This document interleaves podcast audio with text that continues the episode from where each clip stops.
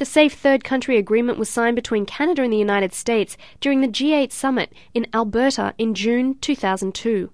The agreement gives the ability to both Canada and the US to automatically deport asylum seekers back to their point of entry, called the Safe Third Country.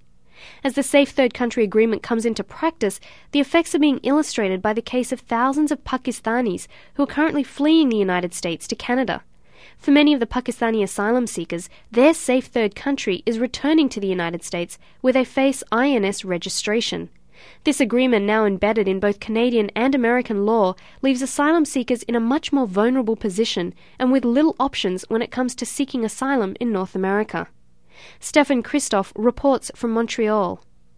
The Safe Third Country Agreement between the United States and Canada reflects a growing cooperation between the U.S. and Canada concerning policies for immigrants and refugees.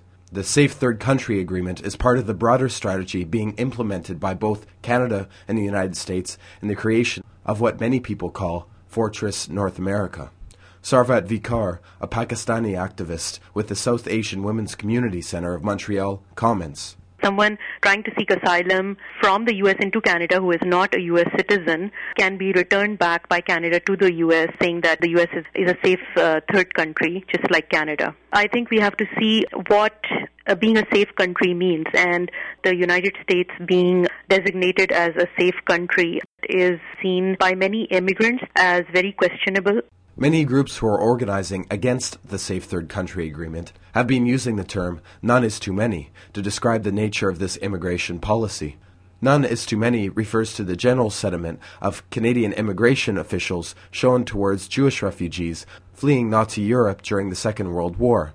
With the Safe Third Country Agreement, for refugee applicants arriving from either the United States or Canada, the same "none is too many" policy applies, as no claims from asylum seekers entering from either side of the Canadian or American border will be heard.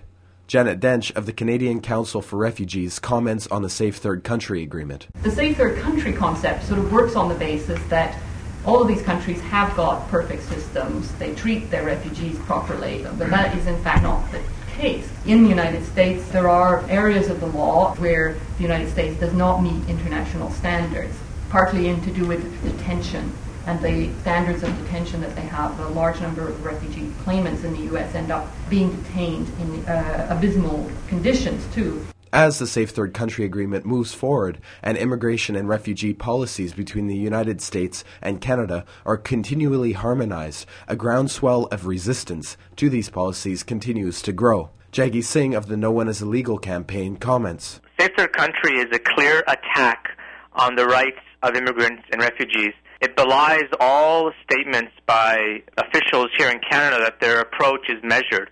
What it is essentially eliminating up to 30% of all people from ever having their claim heard, and in many cases, sending people back to countries where they face significant harm. The proponents of Safe Third Country are quite explicit about it. They say it's part of what's called Fortress North America. It's about keeping people out, and insofar as people do get in, and of course people always will get in, it's about making them more vulnerable and more exploitable.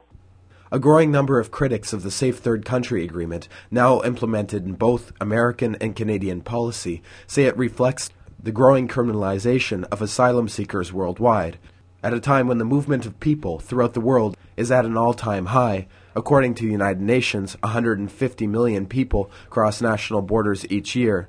Many see legislation such as the Safe Third Country Agreement as an attack on immigrants and refugees, and an attempt to criminalize asylum seekers from the so-called developing world. With a humanitarian crisis expected in Iraq if America invades, those seeking asylum from American bombs in Canada and the United States will find their ability to seek refuge all the more difficult.